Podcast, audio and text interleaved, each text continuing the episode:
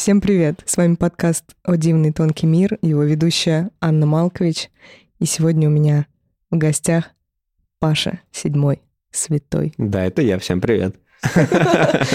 Мы с тобой остались наедине наконец-то.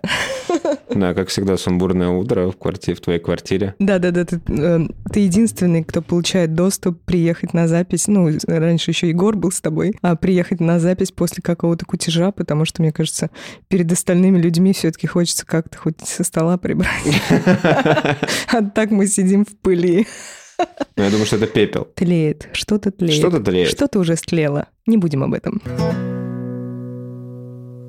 Наконец-то мы с тобой можем поговорить о чем-то, что нас объединяет. Я вообще не представляю, э, во что выльется этот разговор, насколько он будет глубоким, поверхностным, поэтичным, харизматичным или отвратительным. Вот так вот. У меня есть идея начать его с какой-то фразы. Я сегодня, сегодня перед тем, как ты пришел, читали вслух Жуандо, Марселя Жуандо. Ты не любишь читать, я буду читать тебе вслух. Знаешь, для меня вот чтение, мы сейчас уже успели начать говорить про чтение, для меня чтение — это не про то, что вот я прочитала книгу и обзавелась каким-то литературным вкусом, образованием или так далее. Для меня чтение превратилось в некую эстетику, то есть лечь, открыть книгу, прочитать пару глав вслух, иногда не вслух, кайфануть от каких-то фраз, которые вот э, с тобой пересекаются, отложить эту книгу и уйти. Вот у тебя так получается, потому что если я лягу и начну читать книгу, то с вероятностью 90% я залипну потом в какой-нибудь Телеграм. Чтобы мне начать читать, я должен сесть за свой компьютерный стол рабочий, открыть книгу, включить лампу, и вот только там я смогу нормально ее прочитать. И сфокусироваться. Тебе надо, чтобы тебе твоя девушка читала. А мы читаем друг другу книгу. У нас вот. есть одна книга, которую мы вместе читаем друг другу. Вот. Вот это, мне кажется, кайф. И все, больше не нужно для жизни. Еще есть ванная, знаешь, и бомбочка какая-нибудь красивая. Мне кажется, что а, в этом вся поэтичность, а не в списке литературы. Ну, это момент. Да, это момент.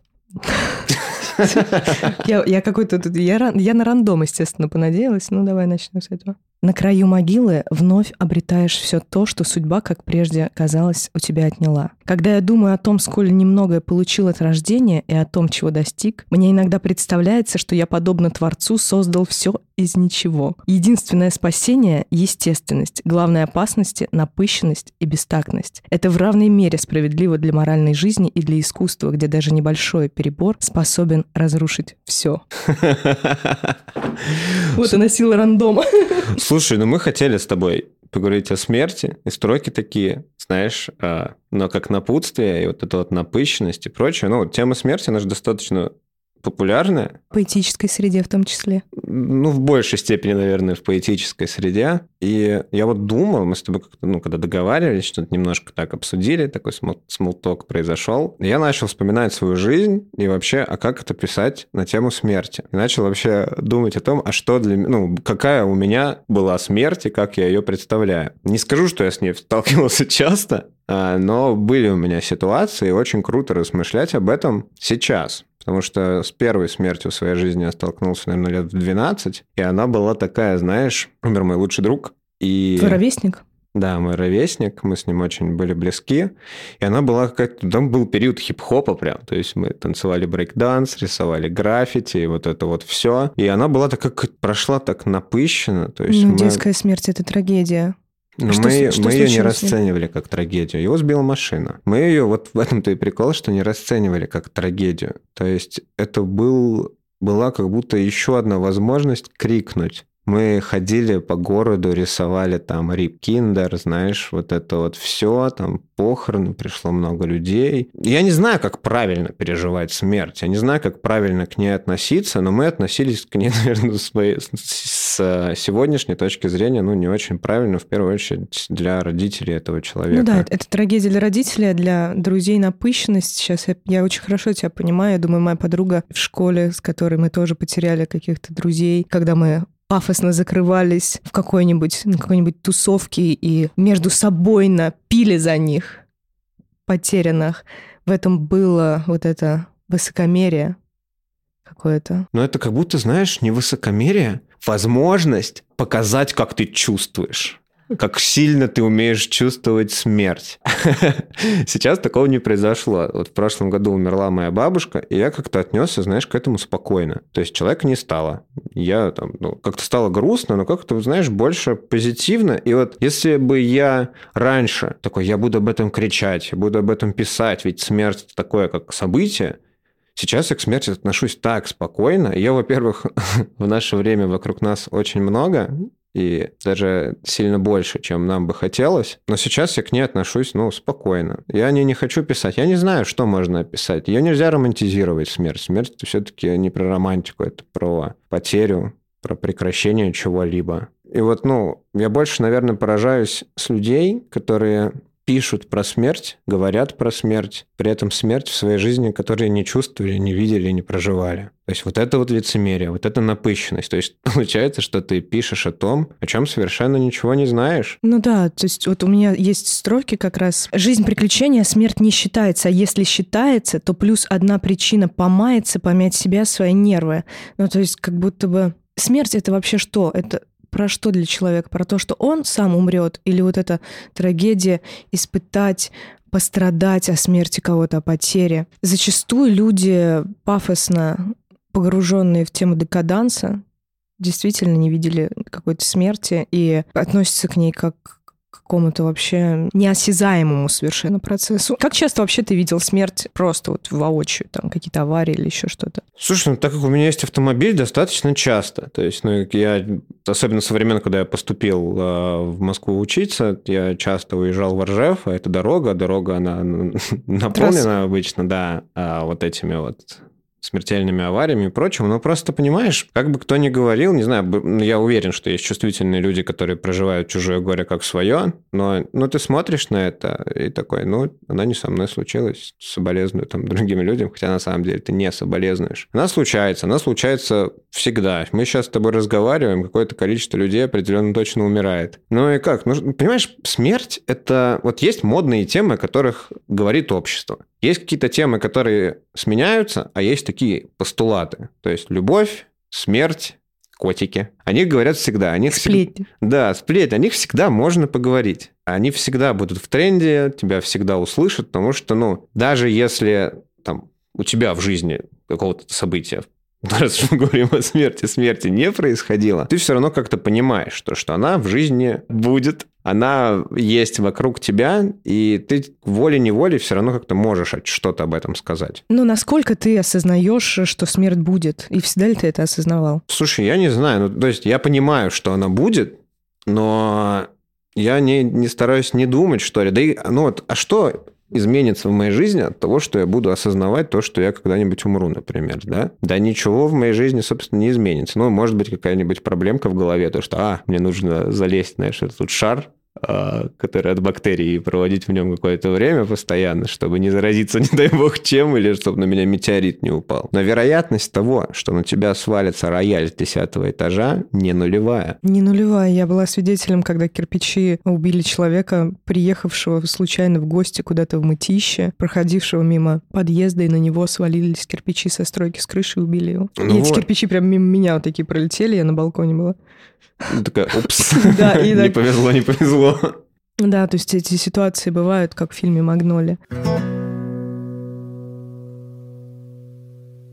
Ну вот ты знаешь, мне интересно именно внутреннее было созерцание. Иногда вот попробовать ощутить, а что будет, если смерть будет сейчас. Вот я сейчас, например, лежу, и там сейчас э, представление какого-то момента смерти, вот там на перекрестке я на каком-то стою, и меня иногда бывают такие эпичные какие-то состояния, которые кажется, что настолько там хорошо тебе, как будто вот это пик жизни, как будто сейчас будет вот это лобовое столкновение. До такого у меня доходило иногда опыта проживания. Знаешь, это, это же вопрос, а что если я сейчас сделаю шаг. Вот ты стоишь на перекрестке, там едут машины. А что если? То есть это может быть вот этот вот интерес, что да, ли? тяжелые вот эти машины проезжают. Да, есть. Это не суицидальные наклонности, а Авантюристические. именно... Да, какие-то такие вот. Или там смотришь вниз с, с балкона высоко, и тоже как бы смотришь и пред, ну, пытаешься представить, каково это. Ну вот, мне кажется, это такая притягательная тема, потому что, наверное, представить это невозможно. То есть ты можешь бесконечно думать о том, а как это будет, но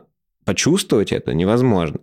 То есть, возможно, ощутить там чувство свободного, а, как, это, как правильно сказать-то? Свободного Эффект падения. свободного падения, Мгм. да, то есть там прыгнуть с парашютом или что-то такого, что такое. Но финал ты все равно понять не сможешь. То есть как это будет? Такая, блин, скользкая и всеобъемлющая тема, что о ней можно говорить бесконечно, но так и не прийти ни к чему. Это философская Пока не тема. умрешь. Пока не умрешь. А там уже и поговорить не с кем будет, наверное. А потом снова встретимся. Это смотря где, смотря в какой религии.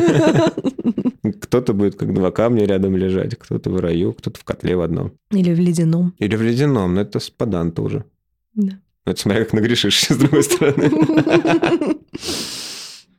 Да, тема такая. У меня, знаешь, что через тему смерти хорошо? Но это больше не, это не смерть, мне кажется, это страх потери. Раскрывалась тема любви. Вот чувствование к человеку у меня там там до ребенка или какому-то там любимому человеку раскрывалось часто через ощущение, а что будет, если он умрет, что я испытаю. То есть как будто бы для меня, у меня был, был молодой человек, который покончил с собой, то есть такие, такой то- тоже опыт прописан, и там тоже очень много вот этого чрезмерного какого-то чувствования ужаса, нас проживания, и, которое как-то как будто бы на твою психику влияет, как будто оно тебя наизнанку все выворачивает. Ну, выворачивает что? Выворачивает невероятной степени эгоизм. Вот эти реакции на смерть. Слушай, знаешь, мне кажется, что тут можно не только про смерть говорить, а в целом о каком-то ярком событии в твоей жизни, то есть хорошем или плохом. Тебе всегда после этого события хочется об этом поговорить с кем-то. Тут психологи хорошо вступают в игру, то есть это человек, который за деньги тебя постоянно полностью выслушает. Хорошим, наверное, вот, ну, гуляет же по интернету шутка, хоро- детям дарят хомяков, чтобы они поняли, что такое смерть. Да, рано. Да, как бы, ну, я не знаю, у меня был, кстати, У хомяк. меня тоже. Я помню день, когда он умер. Да, да, я тоже.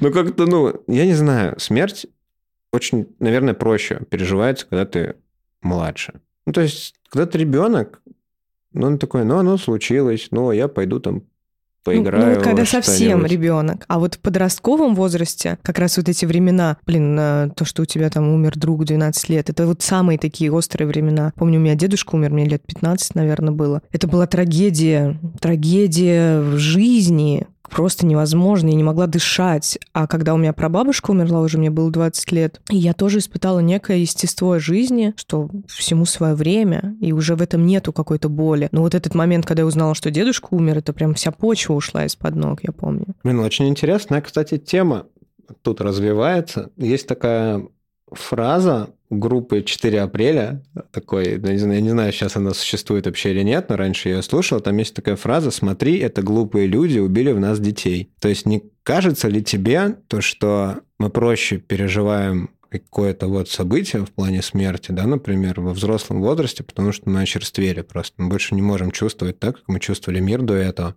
Понятное дело, что в подростковый переходный возраст у тебя там вообще из, из- отовсюду а, лезет какая-то эмоция, какой-то протест, что-то еще. Но сейчас же такого нет.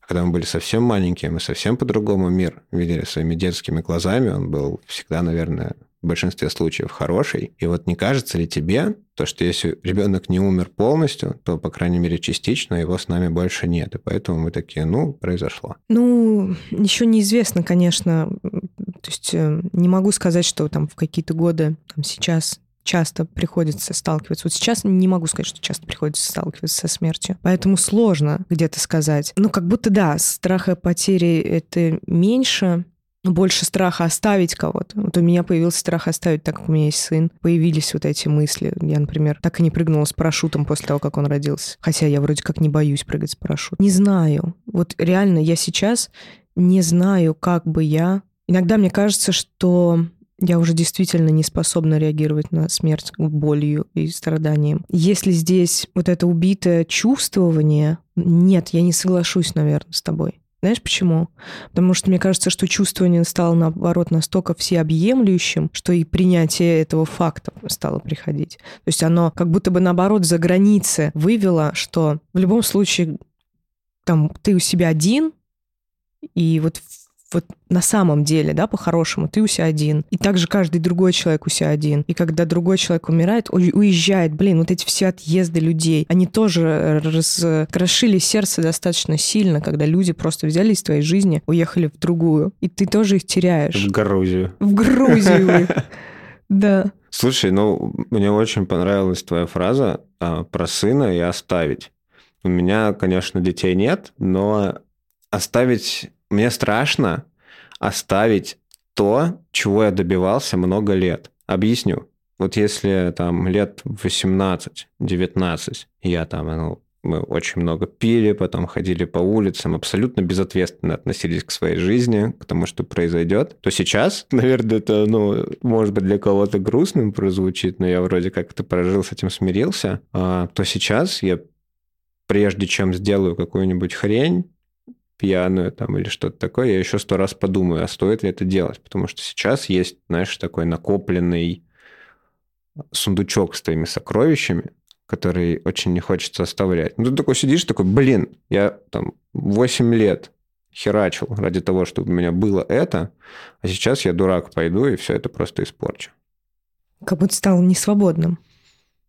Ну, свобода стала как будто бы поменьше, да. Я не знаю, на самом деле, ну а, а что такое свобода?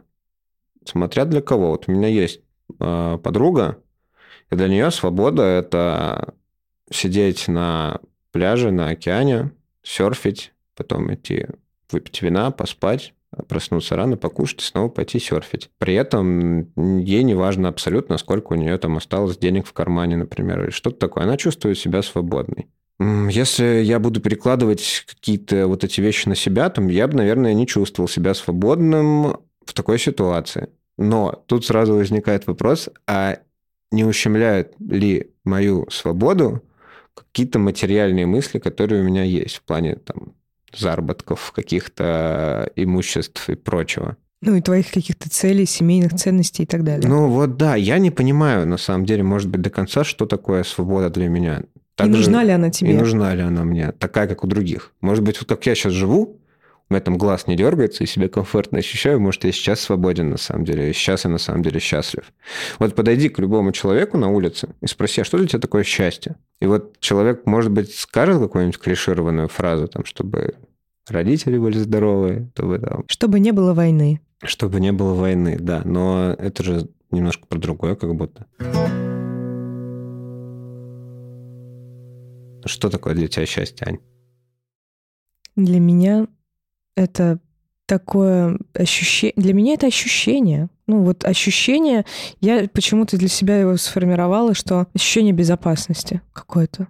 Ты знаешь, когда я могу просто дышать, жить, вот когда я просто чувствую жизнь, и если я не озабочена чем-то, вот это счастье.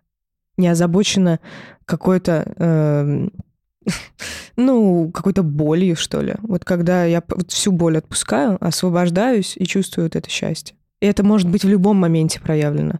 А, в чтении утром книги вслух, записи подкаста с тобой, в походе на поэтический вечер, в выступлении или прогулки с ребенком, в поездке на катере, в самолете и так далее. Где угодно. Это очень крутой пример, потому что что такое счастье для меня, я испытал этой зимой. Я пытался заниматься какими-то разными вещами, там, хобби какими-то, абсолютно разнообразными. И всегда в моменте, когда я этим хобби занимаюсь, что-то делаю, у меня были какие-то посторонние мысли в голове, о которых я там, в фоновом режиме все равно думал. Это зимой я начал постигать искусство дрифта на машине, и в первый раз, когда я это делал, я понял то, что сейчас прошло 40 минут, а я не думал ни о чем, кроме того, чем я сейчас занимаюсь. У меня была пустая голова. Вот, это оно. И ты после этого едешь домой, там, идешь домой, неважно, и ты такой, я сейчас 40 минут не думал ни о чем. И сейчас как будто вот есть это вот еще ощущение, мысли снова приходят в твою голову, но они еще полностью ее не заполнили. такой, вау, я отдохнул сейчас. Этот выпуск будет называться «Счастье, свобода, смерть». И вот как будто бы таких моментов хочется позволять себе а, больше и больше, и вот в это как-то идти, вот в этому отдавать предпочтение, забирать то, что там от себя требуешь, там ну, вот не доставляет счастья читать книги. Ну, вот, вот книгу читаешь, и просто, ну, нету вот этого. не пропадаешь ты в этой книге, а Ну, потому в тачке что... пропадаешь. Ну, потому что, понимаешь, вот а, я думаю, что мы все с этим когда-то сталкивались, что мы пытаемся делать что-то, что нам навязывают. Неважно, общество, там, друзья, какие-то статьи и прочее. То есть, правда, кому-то счастье не кушать там мясо, например, следить за своими калориями в приложении. И мы не можем обсуждать, осу- обсуждать, обсуждать и осуждать этих людей, потому что это их выбор, и они кайфуют от того, что они там смотрят на себя в зеркало таких здоровых, там анализы приходят крутые, витаминки там все на уровне. А там кому-то нравится сидеть целый вечер, читать книгу, кому-то нравится, там, не знаю, сидеть в баре, пить пиво целый вечер. И он просто кайфует от этого момента. И, наверное, поиском счастья является попробовать и сразу понять, нравится тебе это или нет. То есть, не знаешь, не давать а, какому-то действию второй шанс, если ты ничего не почувствовал в первый. Ну, да, либо если вдруг когда-то к тебе это вернется уже в каких-то других обстоятельствах. Но да, не насиловать себя, конечно. Ну, понимать очень. И вот это, наверное, даже поиск счастья, и по сути, а поиск себя, поиск вот этого соединения с самим собой. Кто ты есть? Кто ты есть? Что для тебя поэзия? Для меня поэзия — это видеоряд, видеоряд либо производственный какой-то, да, какое-то кино или видеоклип, либо это визуальное созерцание природы или людей даже. Вот. И я в этом э, наблюдаю, вижу поэзию. И для меня не может, ну, может не являться поэзией э, сама поэзия там чья-то. Вот, ну, ну, как пример. И, наверное, вообще жизнь-поэзия и тире счастье, и тире смерть. Э, тире смерть — это все какое-то вот такое, знаешь, как э, какая-то субстанция, которую ты созерцаешь, осознаешь и пытаешься всем своим нутром эмоциональным вот этим охватить. Но эта субстанция — это ты сам, наверное. Да. То есть количество прожитого опыта, прожитых эмоций, прочувствованных эмоций, прочувствую плохое слово, прожитых, наверное, Ощу... Ну, ощу... ощутимых, да. Да, и это, наверное, ну, делает тебя тобой. Вот я не знаю, хороший это пример или нет, про заставлять кого-то заниматься чем-то в надежде, точнее, с уверенностью, что ему это понравится. Это я, конечно, таким не занимался, и на меня вроде так не давили, но вот когда детей заставляют заниматься скрипкой какой-нибудь ненавистной абсолютно им, и ребенок приходит и говорит, товарищ родитель, мне совершенно не понравилось то, чем я сегодня занимался. Я хочу заниматься рисованием. А человек такой, нет, тебе нравится заниматься скрипкой. Вот то же самое во взрослом возрасте. Там какой-то человек говорит, в этом мире можно заниматься только IT. IT-сфера крутая. Иди вот туда работай, потому что там денег много, а человек вообще не про это. У меня есть огромное количество знакомств и друзей, которые определенно точно занимаются не тем, чем они хотят. И они, наверное, несчастны. Не знаю, к чему это было сказано, почему-то мне в голове... Мы сегодня все хотим как-то... Мы сегодня пройдемся по всем. По всем вам. Но нет. Ну, такой сумбурный достаточно диалог происходит. Мы из темы а, в тему нравится. прыгаем, мне тоже Ты нравится. знаешь, мне нравится. Тут и все вот эти какие-то наши а, истории э, затеваются, мне кажется. Дорогие слушатели, у вас будет много историй с незаконченным концом, надо, надо думать. Да, мы сегодня не будем а, договаривать. Я тебе сейчас прочитаю стих, свой один из последних, там тоже тема смерти у меня фигурирует. И я, э, если честно, его не до конца понимаю, этот стих. Вот именно вот о метафору со смертью. Слушай, понимание своих стихов не всегда приходит. У меня просто... Нет, я не могу говорить за всех, я скажу за себя. У меня вот стихи как пишутся. У меня приходит какая-то строчка в голову или какая-то эмоция, и она, если быстро не обросла какой-то формой в виде стиха, она, скорее всего, забудется и никогда больше не вернется в мою жизнь. И у меня бывает такое, мы, по-моему, с Егором это обсуждали, что тебе приходит что-то, ты выключаешься, садишься, пишешь, потом ты как будто из этого состояния выныриваешь и такой, опа, у меня какой-то текст. Ты его читаешь и не понимаешь, почему mm. ты это написал. И потом проходит какое-то время, ты об этом думаешь, думаешь, думаешь, такой, а, вот почему я это написал. Да, у меня также работает. Вот прочитаю тебе. Мне больше не слишком, и не умеренно, и не подвластно, и тем не менее. Освобождаю пространство времени на ускорение по воле случая – Смотрю в будущее, и там, уверенно, не будет лучше, чем сейчас. Сейчас момент. Из моих глаз в мои глаза, без слез, беззвучно, течет движение планет, до рая или где получше.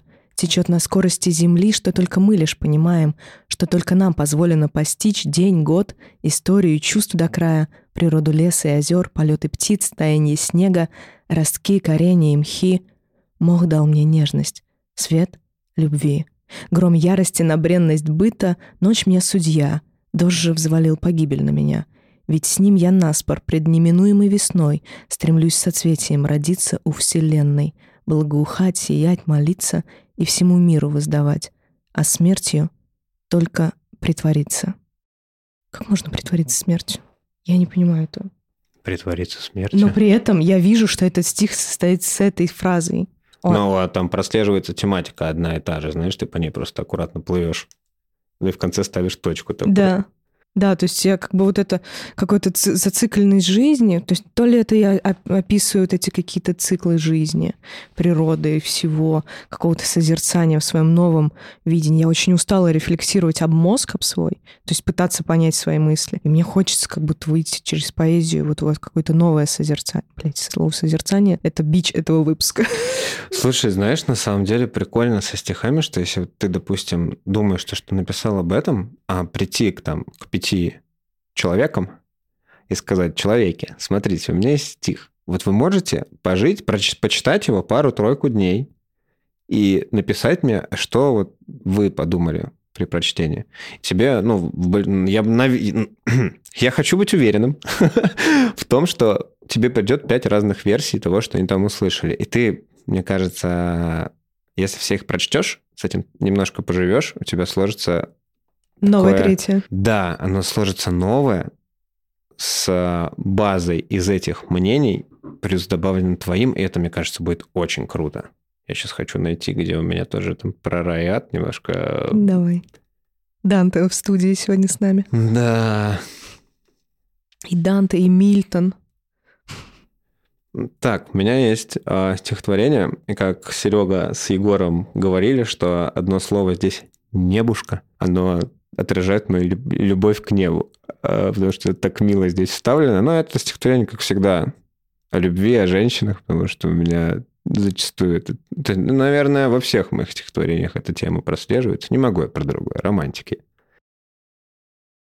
Я ступил на дорогу. Это точка начала, где я никого и совсем не люблю. Эмоции грудь поражали пожаром, я бегу на пролом. Очень быстро бегу. Для чего и зачем, задаваясь вопросом, бью себя точечно по голове. Зачем вам букеты, в которых лишь розы, ведь с поэтом трещит жар огня на заре. Видишь душу всю белую, за стеклянным скелетом я о чувствах тебе никогда не совру. Ты совсем не смеешься.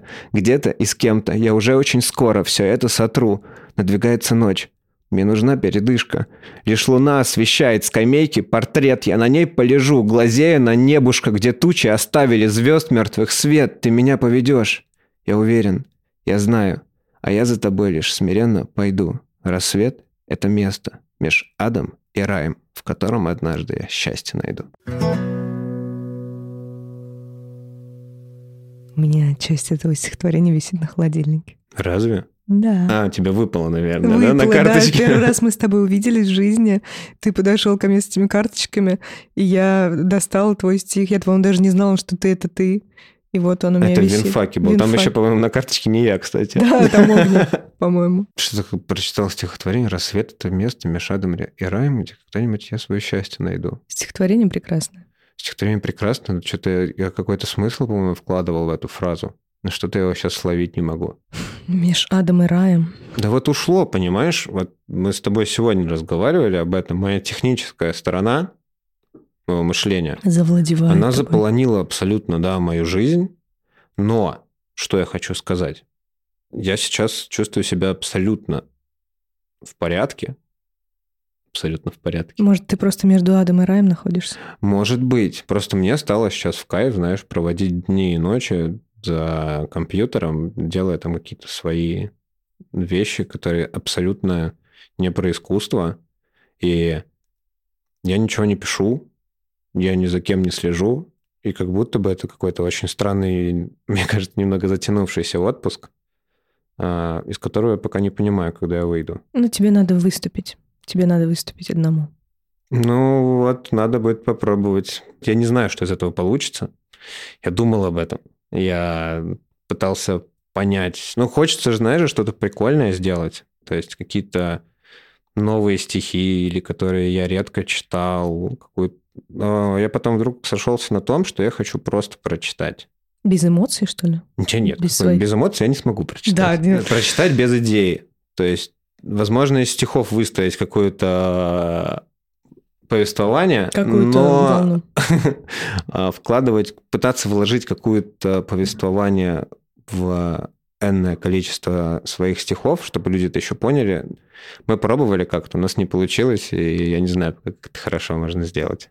Ну вот ты знаешь, я сейчас первый раз буду читать программу, которая как бы сложилась, но она все равно не кровью и потом складывалась.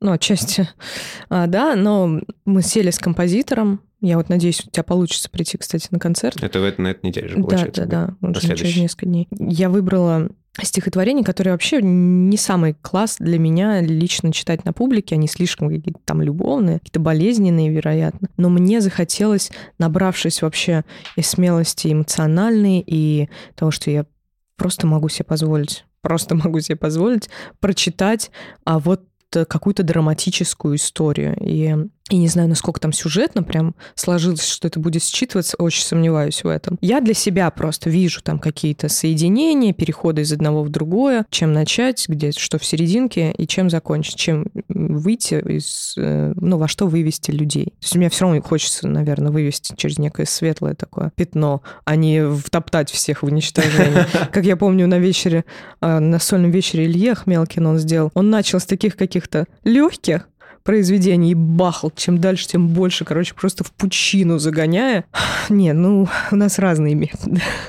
Слушай, знаешь, я, я не то, чтобы тебя осуждаю, но я не понимаю вот этого. Буду читать какие-то свои слишком личные стихотворения. Мы с тобой из подкаста в подкаст, из каждой нашей встречи во встречу говорим о том, то, что, во-первых, ты чит... ну, я говорю, что ты читаешь для себя на сцене в первую очередь, и то, что ты хочешь читать, и как ты хочешь читать. Ну вот, а я себе это позволяю. То есть я в это как бы иду. Изначально у меня были блоки. Видишь, ты пробиваешь мои блоки.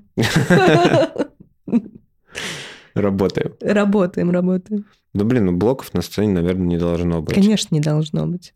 Конечно. Но это тяжело сделать. Мне кажется, даже после такого перерыва какого-то. У меня же не было еще ни разу сольного выступления. Мне кажется, я буду все равно чувствовать какую-то нервозность определенно точно, но надо как-то себя победить и все-таки выбраться из этого кокона уже. Это просто провести вечером быстро закончится.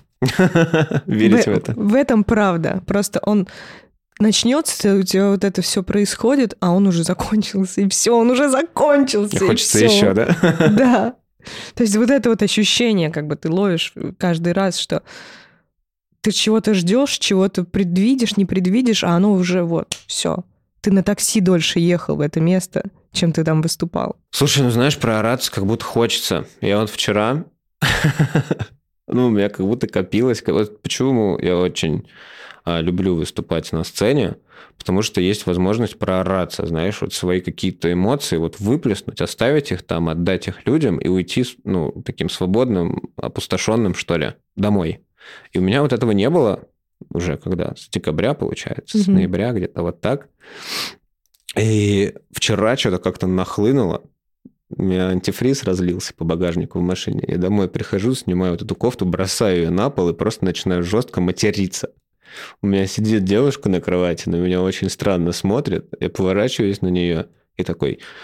Да, мне нужно было покричать просто. Я прям поорал, знаешь. Прикинь, мы с тобой под одной луной реально ходим. Я вчера с вечеринки на вечеринку приезжаю домой, а у меня здесь тоже вечеринка, сидят поэты. Диана Никифорова, Яна Корф, Антон Кобец. И я захожу, я их не вижу. У меня был непростой вечер. Я бросаю вещи на пол и кричу «Да, блядь!»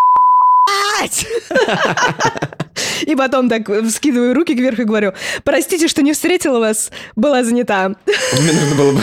Там было одно важное дельце.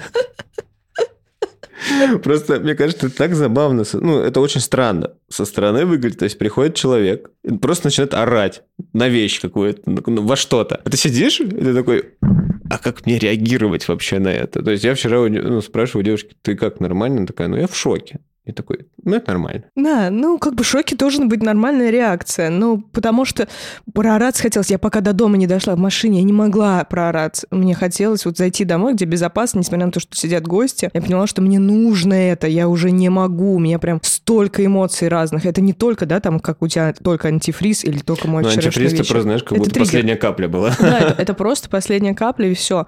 Много всего, куча всего вообще происходит, какие невероятные темпы жизни, блин, перемен, все время подо что-то приходится там адаптироваться, какие-то решения принимать. И оно вот вышло, и это кайф.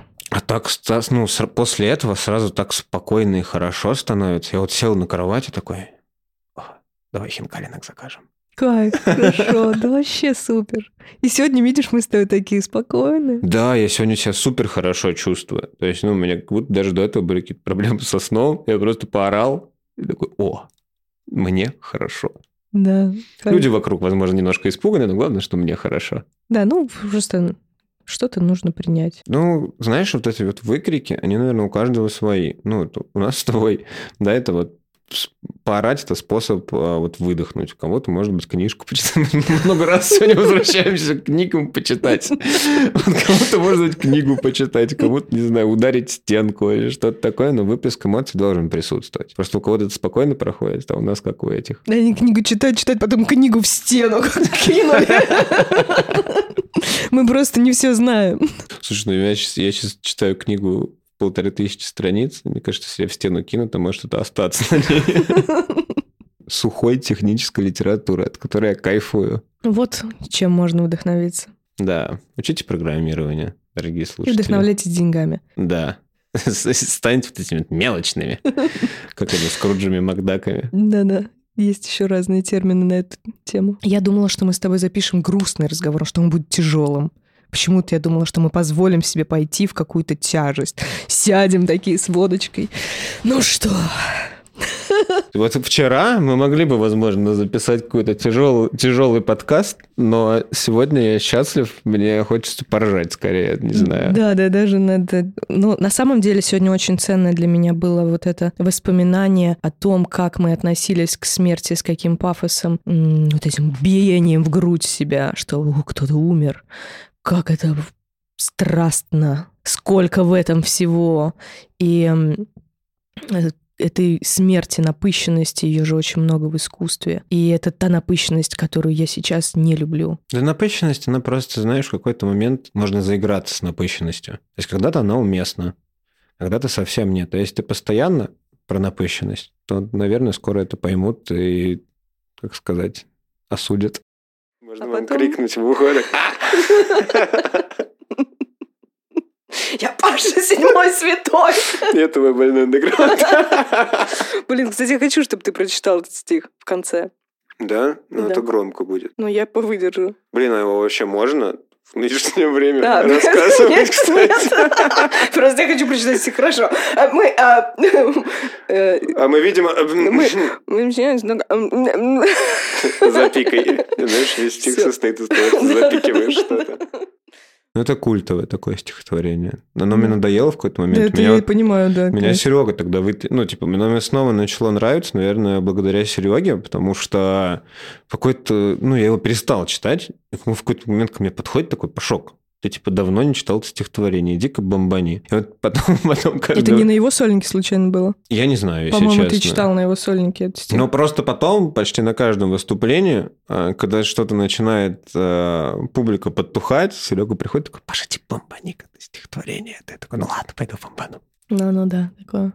Его просто все знают. Я один раз даже, ну, мы, мы общались в беседе с парнями, я один раз прочитал его спокойно. И у меня была идея на каком-то выступлении его спокойно прочитать. И я, я записал голосовой, такой, ребят, ну-ка зацените. Они такие, блин, оно по-другому звучит. Вообще не так. То есть, так как я его читаю обычно, это одно. Мгм. Так как я его прочитал спокойно, вообще другое.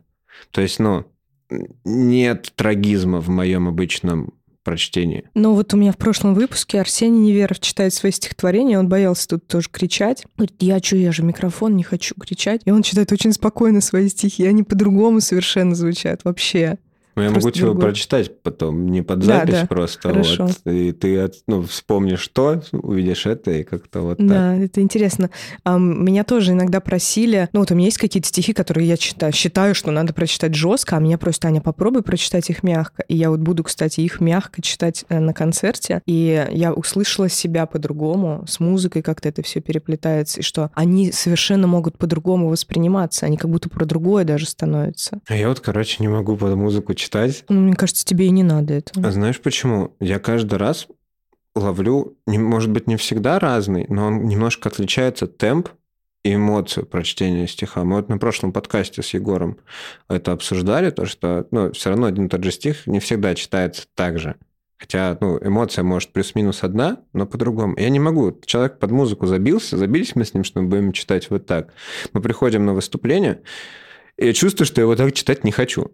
У меня не получится прочитать его так же. И я сижу такой, давай будем без музыки. Это такая ситуация сложилась на первом сольнике на чистоту в баре боже, как он называется, который на чистых прудах. Это вообще было в баре на Арбате. Вообще не вспомню название, но вот это было там. Ну, вот у меня обычно какая-то пьяная импровизация происходит, хотя здесь мы отрепетировали. Но все равно шаги, шаги у композитора на импровизацию под какое-то подстроение моего настроения, они будут. Ну, потому что действительно в момент выступления может все вообще по-другому пойти. Придет какой-то человек, при котором ты не сможешь читать так, как хочешь, или наоборот захочешь прочитать жестко. Не знаю, вот поэзия, которая мне правда безумно нравится под музыку, это у Вовы Альтергота, когда его стихи на музыку накладываются. Вот маэстро подыгрывал на... Блин, это вообще это услада для ушей слушать. Ну, Альтергот вообще у него... Альтергот, конечно, для меня такой пейзажист. Мне кажется, кстати, вот Виталий Близнюк, мой композитор, друг, с Владимиром найдут общий такой язык. Володя, напиши ему. Блин, мне кажется, что я сказал все, что хотел сказать. Так кайфово. И мне кажется тоже, что мы прям вообще вот этот э, разговор получился не дать не взять. И, ну что, спасибо тебе, что ты составил мне компанию этим утром. Спасибо тебе, что позвала. Отлично провели время, наконец поболтали вдвоем. И, как я всегда говорю, что вот эти подкастерские разговоры, они какую-то прям дают толику таких смыслов, которые ты просто так, ну, мы не сядем с тобой в баре ну, на да. выступлении и не обсудим вот это. Мы в жизни не дошли до этих точек. Знаешь просто в чем прелесть подкаста еще? То, что вы вдвоем говорите только друг с другом. На вас наушники, которые не пропускают особо посторонние звуки, плюс сюда еще выводится твоя речь, и вы как будто вот ваше есть пространство, вот этот вот круг вокруг вас такой вакуум, и вы в нем говорите друг с другом. Это очень здорово. Ну, в жизни редко так получается. Да, я даже вот хочу вне записи подкастов иногда некоторым людям вот давать этот опыт, просто поговорить через микрофон, потому что это уникальное. В этом есть история. что-то такое, да. Да, есть из той же оперы, что и почитать книжку вслух друг другу. Романтика. Мы с тобой, Паша, романтичные. Вообще. Дорогие слушатели, я думаю, что вам было с нами приятно. Мы сегодня какие-то такие хорошие. Что ж, тошненько немножечко. Да, сахарно. Сахарное, да. Спасибо тебе, что пришел. Все, давай завязывать это, и ты будешь читать мне. Да, я могу тебе, кстати, в этот микрофон прочитать. Да, я просто запись еще круче. Да. Всем большое спасибо. Рад был вам говорить. Рад был вас знать.